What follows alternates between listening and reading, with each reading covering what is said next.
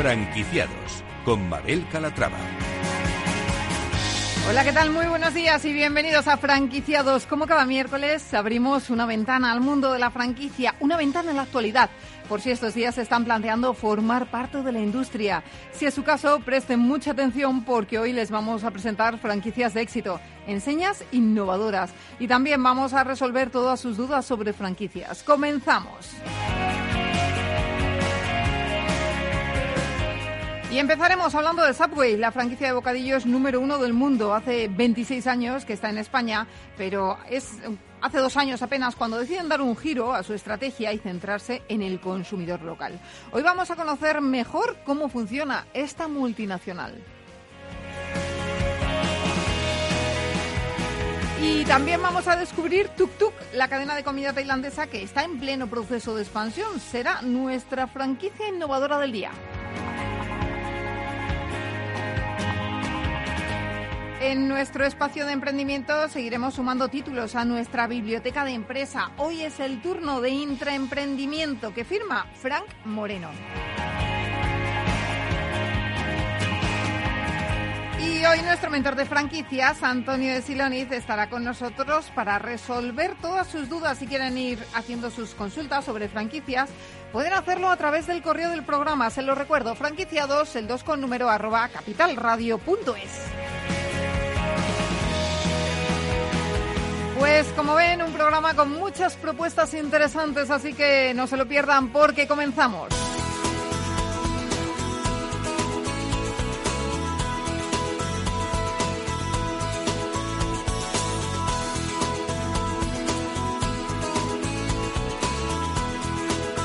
Franquicias de éxito. Hace más de veinte años Subway llegó a España y hace un par decidieron dar un giro a su estrategia empresarial y pusieron el foco en el consumidor local. Vamos a ver cómo les ha ido este año tan complicado, marcado por la pandemia, y lo vamos a hacer con la ayuda de Alejandro Jiménez. Él es director de desarrollo de Madrid y Barcelona de Subway. Alejandro, ¿cómo estás? Bienvenido. Buenos días, Mabel, ¿cómo estás? Muy bien. Bueno, cuéntenos, ¿qué balance, qué balance hacen de este último año? Bueno, pues como, como todo el sector de hostelería, entiendo, Eh, ha sido un año muy, muy duro para, para todos. Y bueno, concretamente nosotros, eh, gracias a, un, a un gran, una gran alianza que hicimos en, eh, con nuestro partner de, de delivery, que en este caso es Globo, pues la verdad que nos ha dado un pulmón muy, muy, muy fuerte para aguantar esta, esta crisis tan grande. Y gracias a Dios esto, pues bueno, ha hecho que todos los restaurantes salgamos a flote en esta época tan mala y que podamos seguir estos años que nos quedan para recuperar otra vez la ilusión y, y sobre todo que, que volvamos otra vez a, a generar negocio en calle, que es uh-huh. lo, lo principal. Eso es. Bueno, ¿y cuál es la situación actual de Subway en España? Ahora mismo, Alejandro, ¿cuántos restaurantes tienen abiertos? Pues mira, Mabel, ahora mismo tenemos más de sesenta restaurantes repartidos por toda España y eh, eh, a partir de este año, en dos mil veintiuno, hemos empezado ya con un proceso de expansión mucho más fuerte. Eh, te comento, por ejemplo, tenemos ahora mismo previstas ya diez aperturas para antes de septiembre y a partir de septiembre, bueno, pues intentaremos darle el empujoncito a final de año. Mm, diez aperturas antes de septiembre, está muy bien ese, ese número. Sí. A nivel mundial, eh, ¿cuántos restaurantes se completan la cadena de Subway? Tenemos más de cuarenta mil restaurantes y estamos en más de cien países. Uh-huh. Mencionaba yo al principio eh, que hace un par de años decidieron dar un giro un poco a su estrategia y enfocarse más en el consumidor local. Eh, ¿Qué estrategias están implementando para llegar a este consumidor, eh, pues imagino que más español, eh, más que turista, ¿no?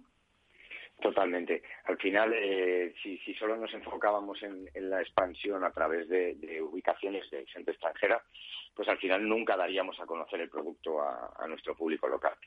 Entonces, bueno, eh, pues por, te pongo un ejemplo, las, las últimas aperturas que hemos hecho el año pasado, inclusive abrimos restaurantes en plena pandemia, que eso pues es algo que, de lo que estoy muy orgulloso, y todas las nuevas aperturas que estamos haciendo este año son todas enfocadas al público local. Una pata muy fuerte que nos ha hecho llegar a ese consumidor local pues ha sido, por supuesto, el delivery. Al final, este año de pandemia hay que sacar las cosas positivas, uh-huh. y en el confinamiento, pues bueno, la gente pues tenía que tenía que seguir comiendo, obviamente no podían salir tanto como querían, no se podía ir a los restaurantes, y con el delivery sí que es verdad que hemos conseguido llegar a ese público local que a lo mejor nunca nos había probado y que poco a poco ha dicho, oh, me gusta este producto, y, y que a día de hoy pues ya puede venir a nuestros restaurantes físicamente o puede seguir haciéndolo a través de delivery. Y, por supuestísimo, todas las aperturas que vienen a partir de ahora siempre van a estar enfocadas en el público local. Eso no quiere decir, por supuesto, que, que no abramos en ubicaciones turísticas, pero nuestro foco está en que el consumidor español pruebe nuestro producto, porque, como me pasó a mí, el, el que prueba siempre repite. Uh-huh. ¿Han cambiado la carta para adecuarla más a, a los gustos, a los paladares españoles?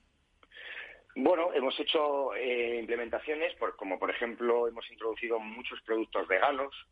Hemos introducido patatas al horno, que era algo que nos demandaba muchísimo el, el, el público español, que era, ellos no, los españoles no concebimos un, un menú con una, unos snacks que sean pues, pues de bolsa, que era lo que teníamos antiguamente. Entonces hemos trabajado mucho para, para poder tener nuestro propio, nuestras propias patatas, que, como siempre sabes, eh, nuestra cadena no está enfocada a las grasas ni a... ni a los fritos. Nuestras patatas, en vez de ser unas patatas fritas, son unas patatas al horno y son excepcionales. También hemos introducido pues snacks como pueden ser eh, nachos rebozados de Doritos, eh, nuggets, también todo al horno. Y sí, estamos adaptando la carta para acercarnos más a ese consumidor local. Uh-huh. De cara a futuros franquiciados, ¿cuál es el modelo de negocio que propone Subway? Mira, eh, el, el modelo de negocio que propone Subway a día de hoy Eh, se deja, por supuesto, eh, nos dan toda la libertad a los directores de expansión a que lo gestionemos como, como nosotros consideremos. Y, bueno, estamos muy alineados con la compañía en que lo que estamos buscando a día de hoy son eh, grandes eh, franquiciados, es decir, gente con mucha ilusión, con mucho potencial, pero sobre todo con capacidad para poder tener cinco, seis, siete restaurantes, diez restaurantes. Ese es un poco el perfil que estamos buscando. Gente potente, gente fuerte, con, que tenga experiencia empresarial para que puedan entrar en, bueno, en este caso las zonas que yo, que yo gestiono, que son Madrid y Barcelona, para que puedan entrar de nosotros más que como un franquiciado, como un, un partner, un, un compañero, un socio de la compañía para, para el proyecto futuro. Uh-huh. Eh, ¿Cuál es el perfil del franquiciado que estáis buscando en Subway? Pues mira, te, te diré, eh, acabamos de firmar con, con Cavalier, con, con un fondo de inversión con el que, que vamos a estamos preparando un proyecto de aperturas muy, muy ambicioso, en torno a unas veinticinco o treinta aperturas entre el año dos mil veintiuno y el dos mil veintidós.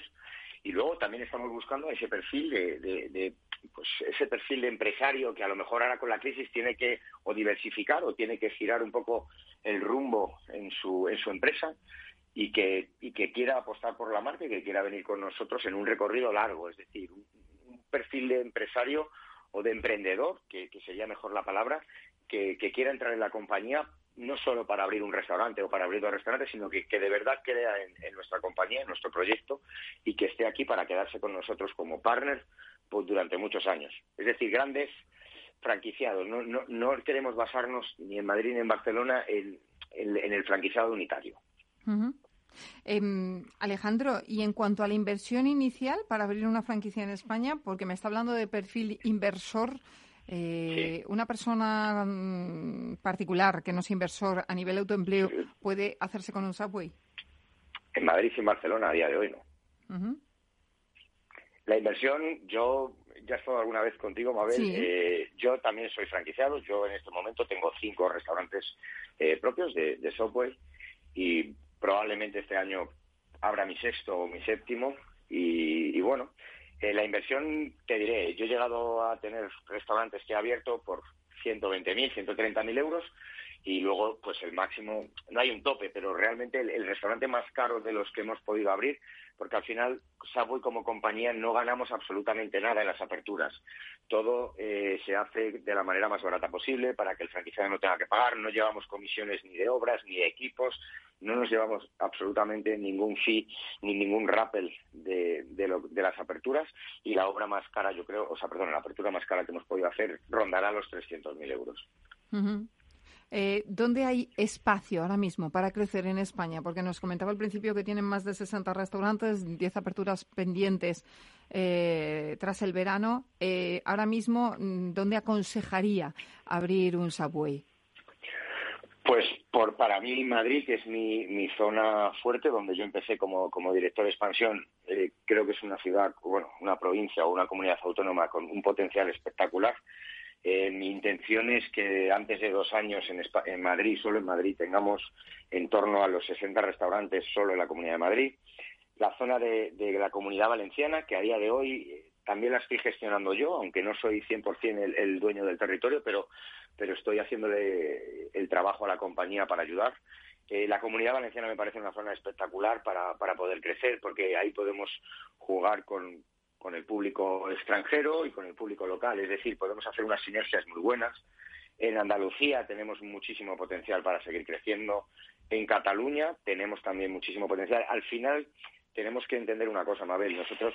Te pongo un ejemplo, somos los números uno en el mundo, es decir, tenemos más restaurantes que ninguna otra cadena. Uh-huh. En cambio, en España tenemos solamente sesenta restaurantes, cosa que, que estamos para cambiar. Pero te pongo un ejemplo, en Inglaterra tenemos dos mil trescientos restaurantes. Yeah. Eh, en Alemania tenemos ochocientos. Esa es nuestra meta, el, el, porque al final nuestro producto y al final nuestra inversión es mucho menor que nuestra competencia, por lo tanto, tenemos una... Todavía tenemos mucho recorrido para poder abarcar esas grandes cantidades de, de restaurantes en nuestro país. Uh-huh. Le diría al, al, a la persona que estuviera interesada, le diría que, que creo que es de verdad, porque yo aparte soy de los que predica con el ejemplo, yo también soy franquiciado, creo que tenemos un recorrido muy grande en España para, para invertir en Subway, porque te, España es muy grande, tenemos muchísimo turismo que también ayuda a la compañía y sobre todo el público local de aquí. Somos la gente española, somos muy de salir a la calle, muy de comer fuera y, y de verdad creo que es un, es un gran es un gran proyecto para poder eh, terminarlo en España. Uh-huh. Alejandro, ¿cómo se enfrenta Subway al verano? ¿Qué medidas eh, van a llevar a cabo? Bueno, pues para el verano... Eh, como comprenderás, en algunas zonas, eh, pues por ejemplo como Mallorca o bueno, en general las Baleares han estado cerradas estos eh, estos meses, pues por pues la pandemia. Eh, estamos la verdad que muy expectantes. Eh, tenemos muchas ganas de, de poder reabrir locales que son estacionales, que, que solo abren en verano porque es el, el tipo de local que, que se abrió en su día.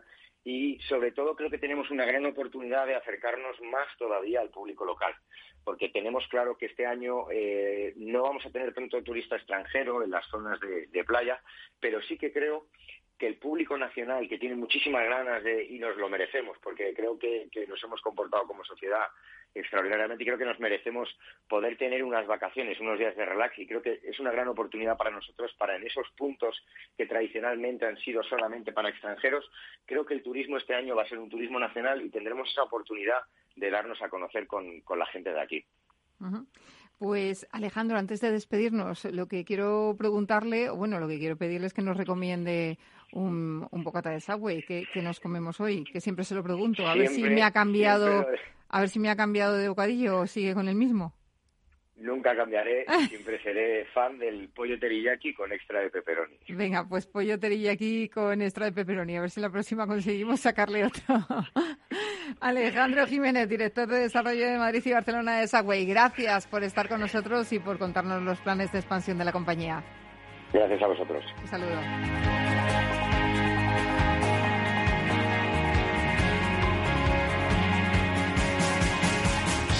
Franquicias innovadoras. Les presentamos ahora nuestra franquicia innovadora. Se trata de Tuk Tuk, franquicia que ofrece auténtica comida asiática. Sus platos, la verdad es que son capaces de transportarnos a las calles de, de Hanoi, de Vietnam, de Bangkok, en Tailandia, y lo hacen en un abrir y cerrar de ojos. Francisco Gómez, responsable de expansión de Tuk Tuk, ¿cómo está? Bienvenido. Hola, buenos días, bienvenido. Muchas gracias. Bueno, cuéntenos, a ver, yo le he contado a grosso modo, pero ¿qué es Tuk Tuk? ¿Cómo surge? ¿Cómo nace la idea de crear este restaurante asiático? Pues surge de, de la pasión de dos fundadores que, que estuvieron casi entre los dos más de veinte años en, en todos estos países eh, trabajando y, y, y comiendo y con una pasión por la, por la comida.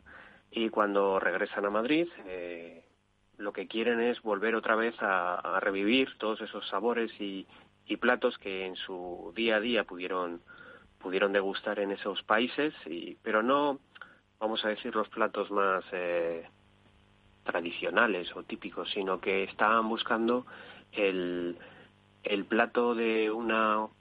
mercado callejero de Hanoi que eh, recordaban con especial eh, interés y cariño, pues porque era el mejor en, en la sopa que, que estuvieron comiendo, ¿no? Y estuvieron probando en Madrid y, y volviendo a hacer muchas pruebas de ensalada hasta que encontraron esos gustos. Y cuando encontraron esos gustos, pues los expusieron en Madrid y, y hemos tenido un buena, una buena acogida.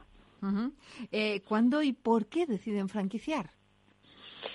Bueno, eh, franquiciar eh, viene natural después de, de abrir establecimientos propios y, y ver que tiene buena aceptación. Eh, fuimos también, eh, no sé si la palabra recompensados, pues con eh, siendo objeto de atención de una multinacional que nos eh, pudo comprar hace un año y medio, dos años, y, y ahora pues estamos en un plan de crecimiento y de expansión, no solamente en Madrid, sino ya a nivel nacional e incluso internacional, abriendo en Portugal. Uh-huh. Actualmente, eh, Francisco, ¿con cuántos restaurantes cuentan en la cadena? Actualmente tenemos ocho restaurantes y una dark kitchen en, en Barcelona. Uh-huh. ¿Y a ustedes cómo les ha afectado la pandemia? Cuénteme. Realmente a todos nos ha afectado, sí. No vamos a descubrir nada, nada, nada nuevo, pero sí que hemos tenido una... una casuística particular, ¿no? Eh, el, la comida asiática tiene unos gustos, eh, pues son diferentes. Eh, la gente que los prueba, pues eh, si de verdad te gusta, eh, repites, eh, porque no es fácil de encontrar. Por lo cual, muchos de los clientes que acudían a nuestros restaurantes, pues transformaron su consumo en una solicitud, pues a través de eh, takeaway o, o a través de plataformas, que es lo que podía en ese momento acceder las personas, porque no podíamos acceder a las calles, claro. Y lo que ha llevado es a balancear el consumo eh, de, de los restaurantes a, a una comida en casa, ¿no? Uh-huh. Y a nosotros nos ha obligado, pues, a desarrollar de una manera más rápida, pues, nuestras plataformas y nuestras páginas web para atender esas demandas de nuestros clientes. Es lo que nos está comentando la mayoría de los empresarios de hostelería, que han tenido que adaptarse, eh, que mantenerse hiperconectados, eh, que adaptar sus plataformas. Pero bueno, de todo se aprende, ¿no? Y, y todo suma al final. Sí, estamos en una sociedad que cambia, o porque los gustos cambian o porque las necesidades cambian, ¿no? Y, y estamos en este mundo y, y tenemos que seguir atendiendo a nuestros clientes de la manera que ellos pues nos demandan. Uh-huh. Francisco, ¿y qué os diferencia de otras cadenas de comida asiática? ¿Qué dirías, eh, cuál dirías que es vuestro valor añadido? Pues es una cosa bastante básica, ¿no? Que es la comida. O sea, eh, cuando eres un, una cadena de restaurante, eh, eh, tu proposición de valores es la comida. Nuestra comida, eh, hemos sido objeto de muchos premios de reconocimiento. Tiene en la comida asiática eh, el valor de las salsas, ese punto de sabor que, que diferencia incluso dentro de los restaurantes asiáticos, pues eh, es, es especialmente singular en nuestra cadena.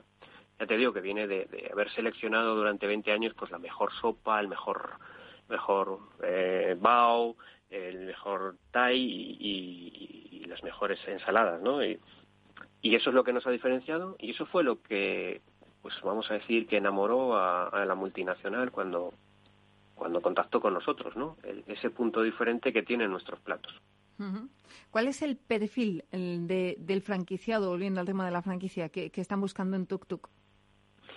Pues estamos buscando un perfil que eh, sin, sin querer eh, no cerrarnos a, a ningún candidato, que tenga capacidad de gestión, que tenga capacidad de gestión y un punto de ambición. Eh, la comida asiática eh, es una comida que está creciendo en España, llevamos creo que quince años menos que Estados Unidos y siete u ocho años menos que por detrás de, de, de Reino Unido, que son los dos países que más avanzados están, y Y queremos un empresario que quiera ver este nicho y lo y lo quiera desarrollar, y lo quiera desarrollar de una manera empresarial.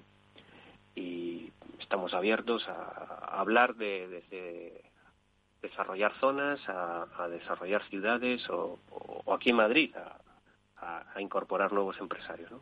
Pero nos gustaría poder contactar con, con un perfil empresarial que conozca la restauración y, y que vea en el en la cocina asiática el, el complemento a sus otras actividades, que pueden ser pues de diferentes eh, restauración, ¿no?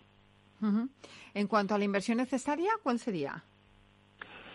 Pues no somos una inversión elevada dentro del sector. Eh, en estos momentos eh, estamos haciendo una, estamos desarrollando una nueva imagen que a lo mejor eh, hace que los elementos sean, pues más eh, meternos más en una atmósfera callejera dentro de nuestro, nuestros restaurantes, pero estamos en torno a unos, eh, dependiendo del local, unos doscientos mil, doscientos cincuenta mil euros, y estoy incorporando desde cánones, fianzas y el circulante necesario para comenzar. Uh-huh. No somos una, una, una un restaurante de cuatrocientos metros, somos un restaurante más reducido, de ciento cuarenta, ciento sesenta metros, con lo cual también la inversión es, es más contenida. Uh-huh. Y en cuanto al personal necesario para llevar estos restaurantes, ¿cuántas personas serían necesarias tener? Eh, es, es, es una es una buena pregunta, pero también va un poco relacionada a dónde nos, nos, nos implantamos, ¿no? Claro. Eh, podemos estar hablando, más que de personal, en restauración hablamos de horas a la semana, ¿no? Uh-huh. Porque eh, nuestro trabajo no es lineal, no, no es una, una línea de producciones. Vienen las personas, eh, vienen a las horas que vienen a comer. No podemos enseñarles a, a que vengan a, a las cinco de la tarde, por ejemplo, ¿no? Claro. Todos ordenaditos una de otra. Pero nosotros estamos en torno a trescientas, trescientas cincuenta horas a la semana eh, uh-huh. de carga de laboral, por decirlo de alguna manera. Ajá. Eh, ¿Planes de expansión que tengan ahora mismo? ¿Cuentan con ocho restaurantes? Tenemos ocho restaurantes. Tenemos ahora encima de la mesa un plan de expansión en, en Portugal con dos restaurantes. Estamos en, en, pues con, con personas en, en Madrid para abrir dos, dos restaurantes y con contactos en pues, Alicante, Almería, eh, País Vasco, Zaragoza, Palma de Mallorca. Francisco, Nuestra... le voy a pedir eh, nada de tener un momentito aquí la entrevista porque llega la pausa de publicidad. En nada, retomo esta pregunta y, y nos vuelve a contestar, ¿de acuerdo? Muchísimas gracias. Hacemos una breve pausa y enseguida estamos de vuelta. No se vayan, hasta ahora.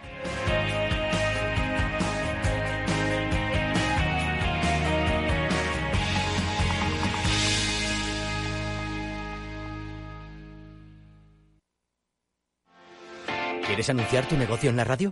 Entra en el club de la radio punto com. La compra es online, pero no os vamos a negar que nos encanta que nos llaméis. El teléfono, olvídate, no te vas a acordar. Entra en el club de la radio punto com. Tu audio y tu campaña de una forma sencilla y rápida. Contrata anuncios en radio al mejor precio. el club de la radio punto com. Escuchas Capital Radio, Madrid, ciento cinco punto siete, la radio de los líderes. Horno San Onofre. Somos pasteleros y eso nos gusta. Utilizamos materias primas que nos hacen disfrutar y elaboramos todos nuestros productos de forma artesanal, sin sucedáneos, ni margarinas, ni grasas trans. Sabemos que las cosas buenas son importantes. Con el hashtag buscamos gente dulce. Horno San Onofre, calle San Onofre tres, teléfono noventa y uno, cinco treinta y dos, noventa sesenta y calle Hernani siete, teléfono noventa y uno, cinco cincuenta y cuatro, treinta y tres noventa y seis. También nos encontrarás en el mercado de San Miguel, doble u doble u doble u punto pastelería san onofre punto com. Si eres emprendedor, empresario o autónomo, en Negocios de Carne y Hueso encontrarás todas las claves para hacer crecer tu negocio. Cada miércoles de una a dos de la tarde en Capital Radio, con Mariló Sánchez Fuentes. Inversión Inmobiliaria acompaña al mercado inmobiliario en este nuevo ciclo. Todos los jueves de diez treinta a trece horas, el inversor encontrará las claves para realizar su mejor inversión. La mañana de los jueves en Capital Radio tomamos el pulso al sector inmobiliario. Noticias, análisis de mercado y debates donde los protagonistas del sector podrán contar en primera persona los retos a los que se enfrenta el ladrillo. Inversión Inmobiliaria pone la voz al sector inmobiliario. Aquí, en Capital Radio. De la mano de Alejandro Mazón y el equipo de Cuídate Deluxe, llega el chico del chándal a El Balance para ayudarnos a estar en forma y mejorar nuestro bienestar general. Los miércoles a las ocho y media de la tarde en El Balance. Capital Radio. Capital Radio.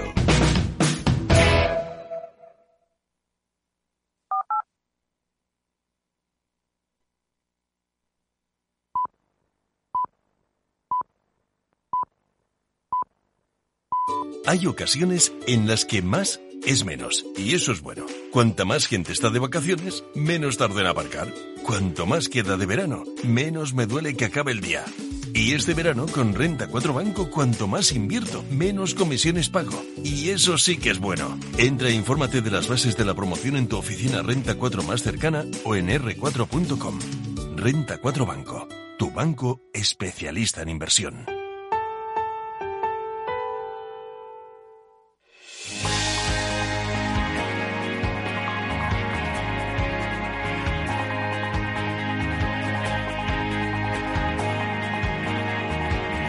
Franquiciados, con Mabel Calatrava.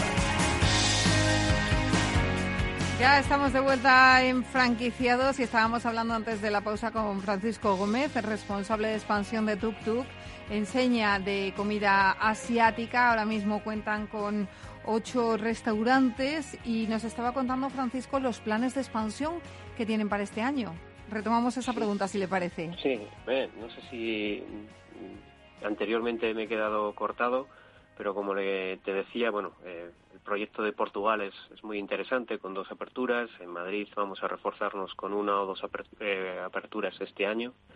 Y, y luego tenemos eh, pues los primeros contactos en ciudades como Bilbao, Zaragoza, Alicante o Almería, ¿no? Uh-huh. Creemos que es una comida que tiene un perfil de cliente urbano de hasta los treinta y cinco, cuarenta años. No quiere decir que no podamos ir a otros a otros perfiles, pero bueno, el tema cultural y de sabor, eh, la gente, pues es también tenemos que enseñarles a, a lo que pueden, lo que podemos ofrecerles, ¿no? Entonces eh, estamos abiertos a, a, la, a la innovación y a probar, pues esas esas edades, ¿no? Uh-huh.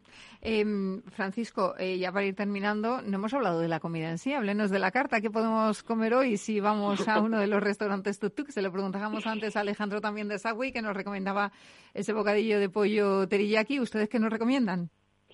Eh, pues, pues vamos a empezar con unos eh, entrantes de sexy sai siobao eh, y luego por, por hacer el, una comida muy, muy tradicional, eh, un pak thai, que es un plato nacional tail, tailandés, de tallarines de arroz y brotes de soja, y son son raciones grandes. Y si ya quisiéramos ya eh, pues ponernos, digamos, más eh, más, eh, más más más sabrosos, ¿vale? Sí. Un pato picante con mango, ¿no? Ah, bueno. Y finalizar con un postre, pues eh, un pasabog cheesecake puede ser una buena selección.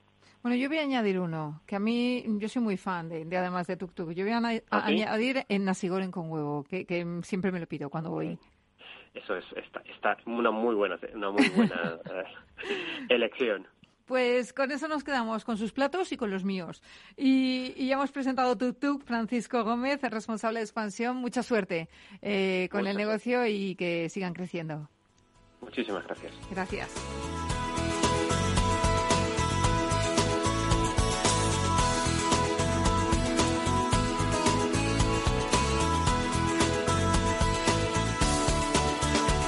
Franquiciados.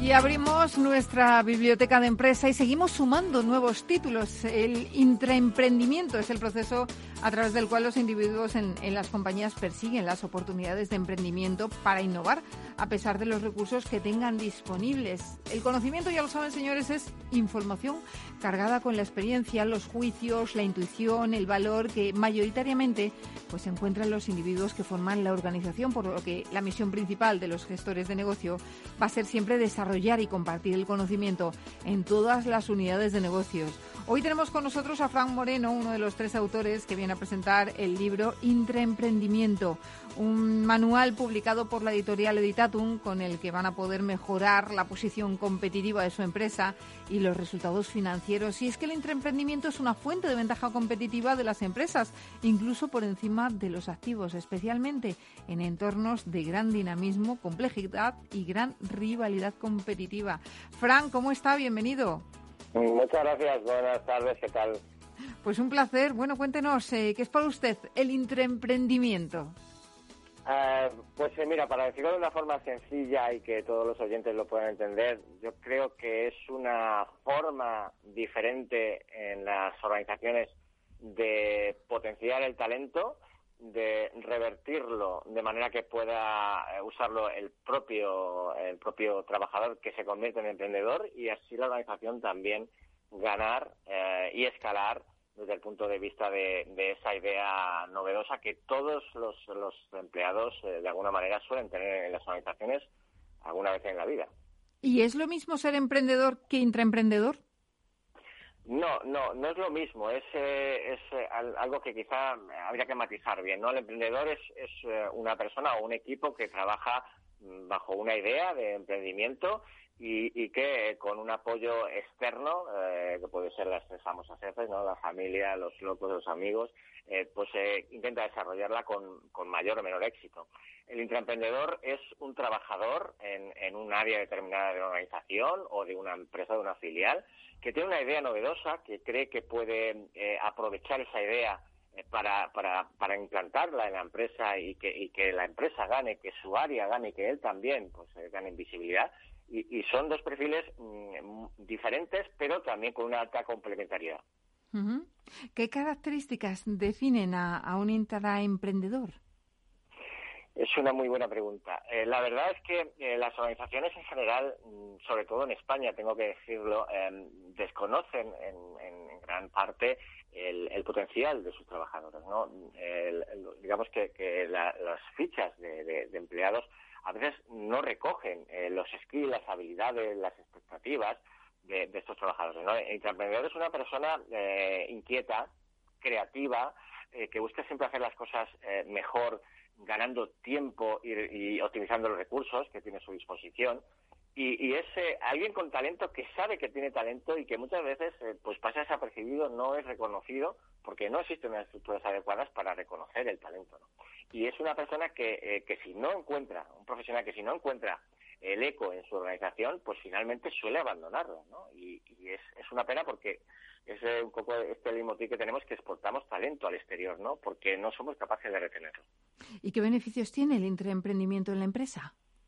Muchísimos. La verdad es que eh, todos son beneficios. Lo que pasa es que quizás no, no se pueden monetizar en el corto plazo.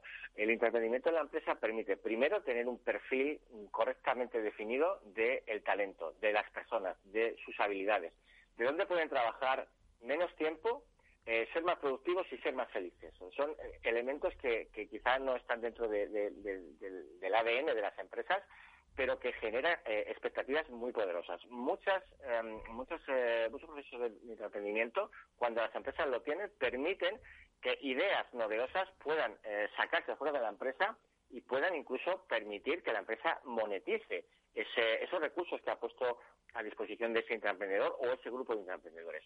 Uh-huh. Por decir, el más cercano de todos, eh, eh, y bueno, pues el más conocido es mm, Alphabet. Alphabet es eh, un intraemprendimiento eh, que se formó ya hace unos años en Google, que es la cabecera del grupo Google en todo el mundo, eh, a través de una serie de ingenieros y una serie de, de profesionales de la propia Google, ¿no? Que lo que, lo que pensaron era eh, cómo podían capitalizar esas ideas eh, que tenían, ideas eh, algunas peregrinas, pero otras eh, muy interesantes, de sus propios empleados en todo el mundo, ¿no? Y, y eso ha dado lugar a unidades de negocio que hoy mueven miles de millones de dólares en Google, ¿no? Eso es perfectamente extrapolable a cualquier ecosistema, a cualquier organización en cualquier país del mundo.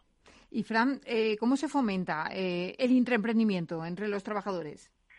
Pues eh, eh, mira, es, es también una muy buena pregunta. El, sobre todo, eh, la idea general es que la, la dirección, y sobre todo recursos humanos, eh, tenga eh, un área, un área de eh, generación de ideas. Esto normalmente en los últimos años era una especie de concurso de ideas que, bueno, pues eh, aquellos empleados que tenían una idea interesante la ponían de manifiesto a través de una, de una intranet.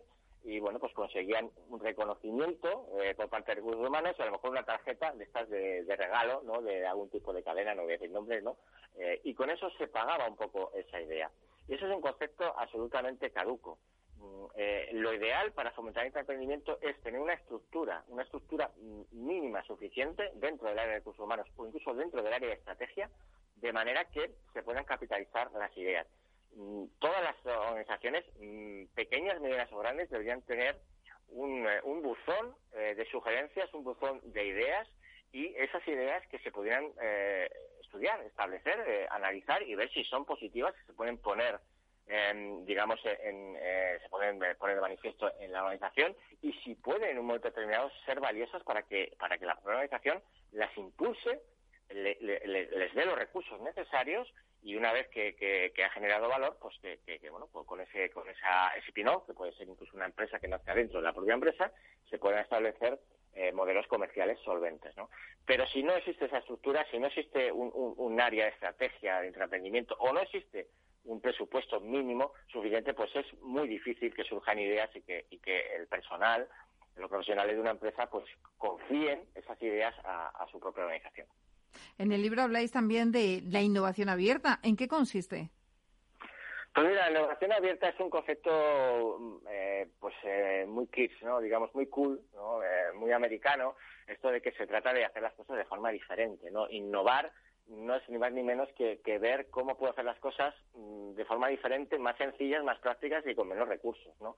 Innovar no siempre es tecnología, es un concepto absolutamente erróneo, ¿no? Parece que comprar tecnología es innovar. La innovación casi nunca viene por la tecnología, viene por hacer las cosas de forma diferente, ¿no? Y esa innovación abierta supone que cualquier eh, cualquier persona profesional que está dentro de la órbita eh, interna de una organización puede proponer ideas eh, que pueden ser simplemente muchas veces una forma de thinking, ¿no? De decir, pues, pues voy a, a cambiar estructuras, o voy a mejorar procesos, o voy a eliminar Eh, digamos, áreas que, que son mm, que no son complementarias, o que simplemente que, que se están eh, consumiendo recursos innecesarios, ¿no? La innovación abierta es un concepto que es el que está generando la evolución de las empresas, y lo podemos ver prácticamente en casi todo el mundo, en las empresas que invierten precisamente en la innovación, y es una forma de acceder también a otros sistemas eh, de innovación de otras empresas donde se pueden compartir ideas y recursos. Uh-huh. Eh, ¿Qué criterios se sigue para seleccionar esas mejores ideas que menciona? Pues eh, yo te diría que sobre todo es eh, un criterio de racionalización, ¿no? Eh, eh, las ideas eh, de, innovadoras lo que van buscando es muchas veces una, un aspecto comercial, ¿no? Eh, bueno, pues eh, alguien que está, por ejemplo, trabajando en una caja de una entidad financiera, pues ve la, la posibilidad De, de trabajar un determinado producto o servicio porque ve que es muy demandado, ¿no? Y muchas veces que dependiendo de, de los perfiles y de las áreas de trabajo, pues eh, existe un gap, una brecha muy, muy profunda, ¿no? La, la, la parte de la alta dirección no puede ver realmente lo que piensa un cliente si no es trabajo, ¿no? Entonces, en ese sentido, eh, lo que se intenta establecer es dónde se puede mejorar o dónde se pueden introducir nuevos productos y servicios. Desde esa perspectiva, pues eh, hay muchas eh, formas de, de mejorar el intraemprendimiento simplemente con ese concurso de ideas, o ese área en el cual los eh, profesionales eh, que trabajan en, en las áreas cercanas al cliente, o con proveedores, o, o en el área logística, pueden ver mejoras sustentables, es decir, que, que se pueden poner en el corto plazo eh, eh, en, en la práctica. Eh, y, por tanto, eh, el, el intraemprendimiento es, es tan abierto y tan global que afecta prácticamente a cualquier área de, de la organización. Y, y las expectativas eh, pues son, son espectaculares. Uh-huh. Bueno, pues esto es lo que podemos encontrar en el manual Intraemprendimiento, publicado por Editatum. Eh, Fran, ¿dónde podemos conseguirlo? Bueno, pues eh, lo tenéis en Amazon, y ya sabéis que Amazon para estas cosas pues es, es, es el, la biblioteca, por decirlo de antonomasia, en Internet.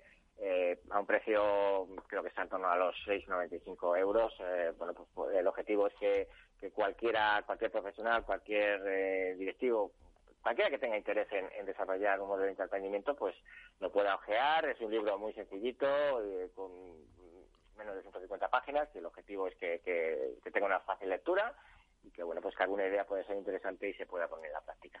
Bueno, que aprendamos mucho, ¿no? Porque este tipo de manuales solemos extraer grandes ideas para luego aplicar a nuestro negocio, que es eh, lo que tratamos en este espacio también, ¿no? De, de tener esa biblioteca de empresa eh, que nos ayude a conseguir, pues, buenas ideas de negocio. Eso es, eso es. Pues eh, Fran Moreno, autor eh, del libro Intraemprendimiento, del guía burros Intraemprendimiento, de la editorial Editatum. Gracias por estar con nosotros y un fuerte abrazo. Muchas gracias a vosotros. Un abrazo.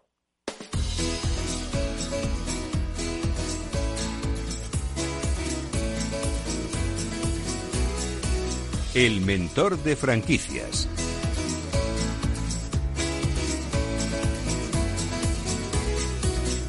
Pues ya está aquí de nuevo nuestro mentor de franquicias para responder a todas las dudas que nos han hecho llegar al correo del programa, que les recuerdo es franquiciados, el dos con número arroba capitalradio.es. Antonio de Siloniz, fundador del grupo de Eurici, primer mentor de franquicias de España. ¿Cómo está? Bienvenido.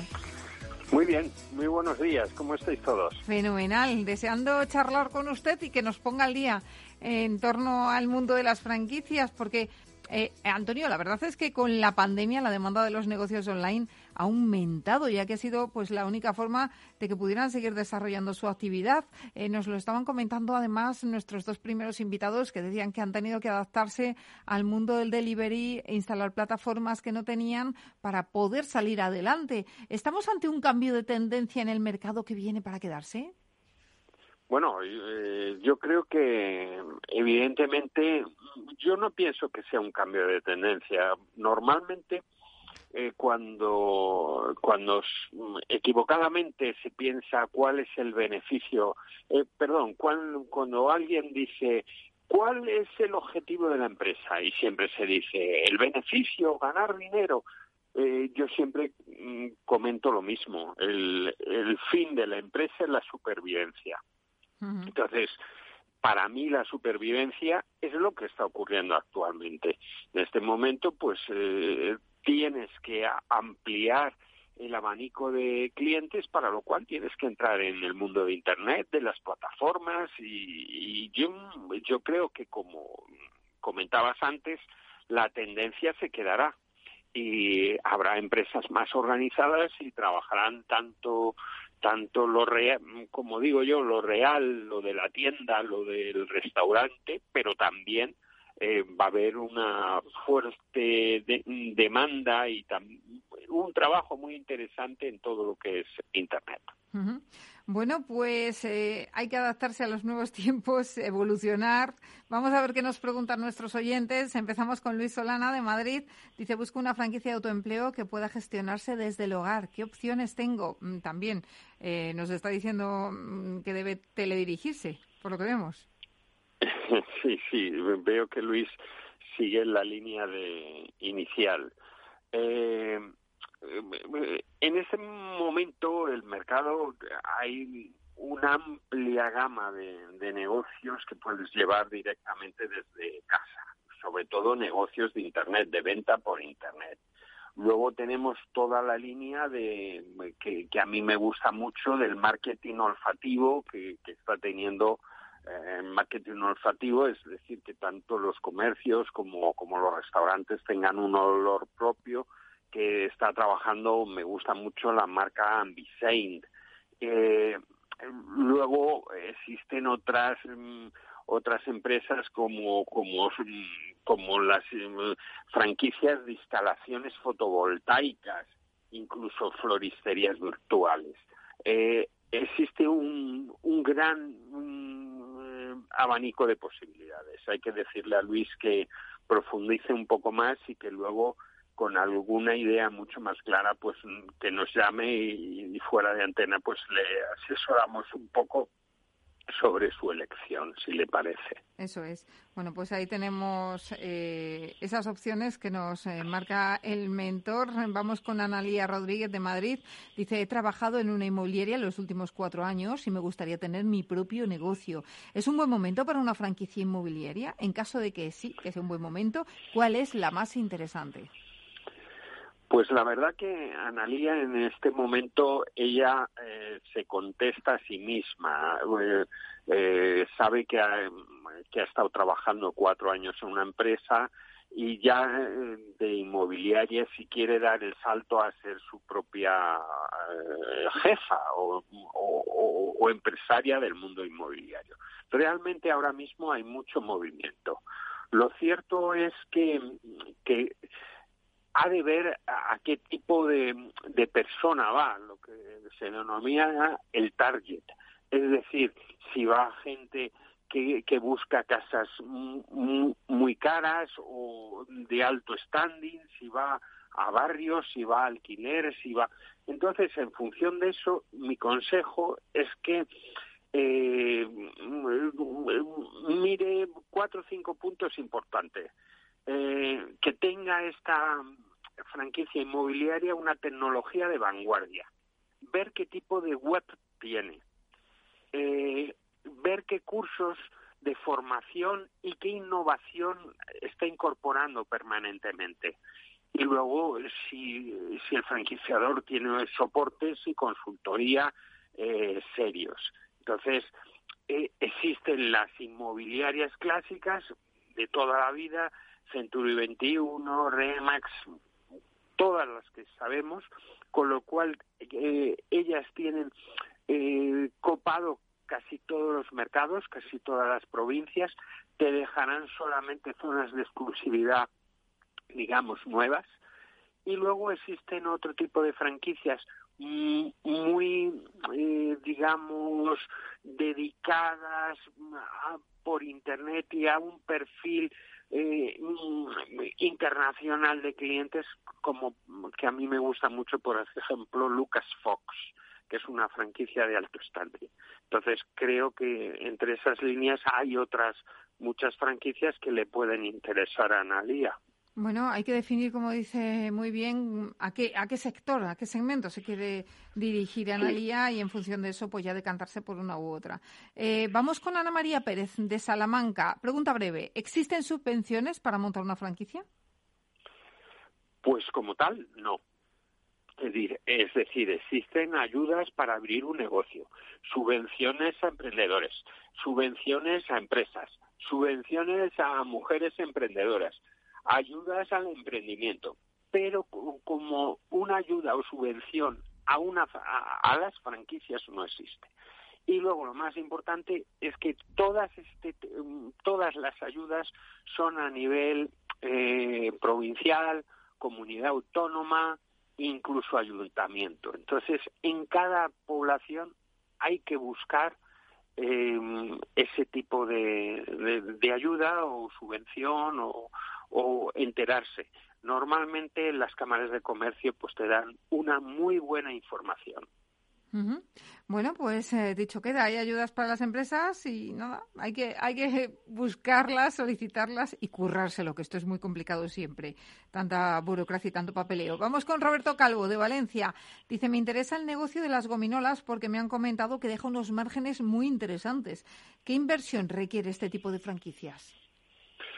Pues eh, nosotros desde Mentor de Franquicias somos muy conocedores del mundo de, de las fiestas, los eventos, las chuches, las gominolas y, y sabemos que como, como dice nuestro oyente Roberto, eh, los márgenes son verdaderamente importantes. Pensemos que un kilo de chuches mmm, se puede comprar como a cero coma treinta céntimos y se vende a un euro, euro y veinte, lo, lo cual estamos con márgenes de un trescientos por ciento si se vende a granel, pero si se vende eh, pieza a pieza estamos hablando de más de un quinientos por ciento. Entonces, eh, hemos visto que también este tipo de establecimientos, eh, pues actualmente eh, han, han abierto Eh, secciones pues de perdón de eh, panadería, alimentación con motivo de la pandemia. Entonces pues es de los pocos sectores que se ha mantenido pues fuerte durante la pandemia. A nosotros nos gusta mucho la franquicia Dulcia, que es de, de chuches, regalos, eh, B B C, bodas, bautizos y comuniones, y, y existe muchísimas posibilidades de negocio. Y la inversión que le preguntaba Roberto, sí, pues empieza desde los doce mil novecientos euros, eh, una franquicia de menos de treinta metros cuadrados, con lo cual son inversiones muy, muy buenas para... para comenzar un, un negocio propio. Bueno, y lo importante también, que ustedes conocen bien el negocio, eh, decir que las chuches no son cosas de niños, que no hay por qué buscar ese... que oye, que está muy bien que lo pongamos al lado creo, de un cole. Mabel, que lo dices como consumidora, ¿no? Hombre, claro que sí, claro que sí. Es que a mí me parece fundamental disfrutar no, de una peli con chuches. No, como, como decía eh, en cierta película, decían que todos los días hay cumpleaños y todos los días hay algo que celebrar, con lo cual es un tipo de negocio que en todo momento, pues eh, aparte de las fiestas, los eventos, eh, reyes, eh, bueno, cumpleaños, pues siempre, siempre hay un motivo para tomarse unas palomitas viendo la tele o, o bueno, o, o cualquier cosa.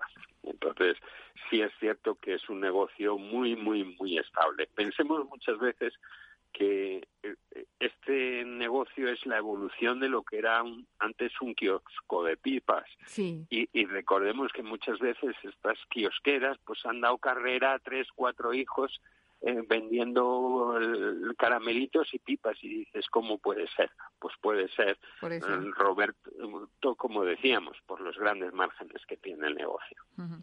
Pues dicho queda, mentor de franquicias Antonio de Siloniz, gracias por estar con nosotros, por ilustrarnos tan sabiamente, y nos escuchamos de nuevo la semana próxima.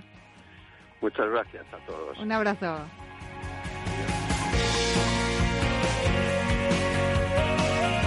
Pues hasta aquí, señores, el programa de hoy. Gracias de parte del equipo que hace posible este espacio, de Ángela de Toro en la realización técnica, Miki Garay, que les habla Mabel Calatrava. Nosotros volvemos ya la próxima semana con más franquiciados, pero recuerden que pueden seguir informados en nuestra web, que es franquiciados el dos con número punto es.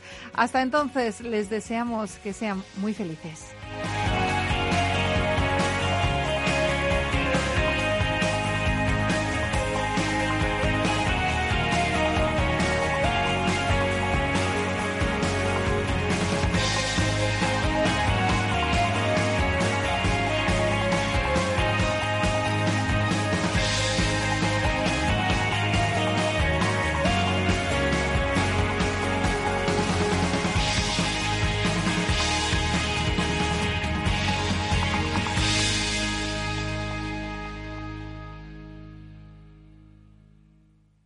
Esto te estás perdiendo si no escuchas a Luis Vicente Muñoz en Capital, La Bolsa y la Vida.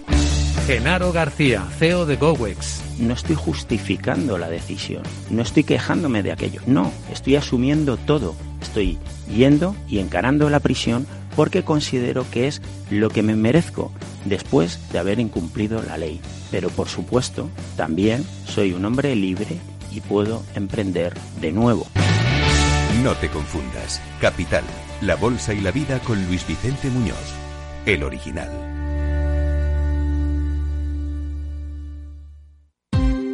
Ya no estamos en la era de la información, estamos en la era de la gestión de los datos y de la inteligencia artificial.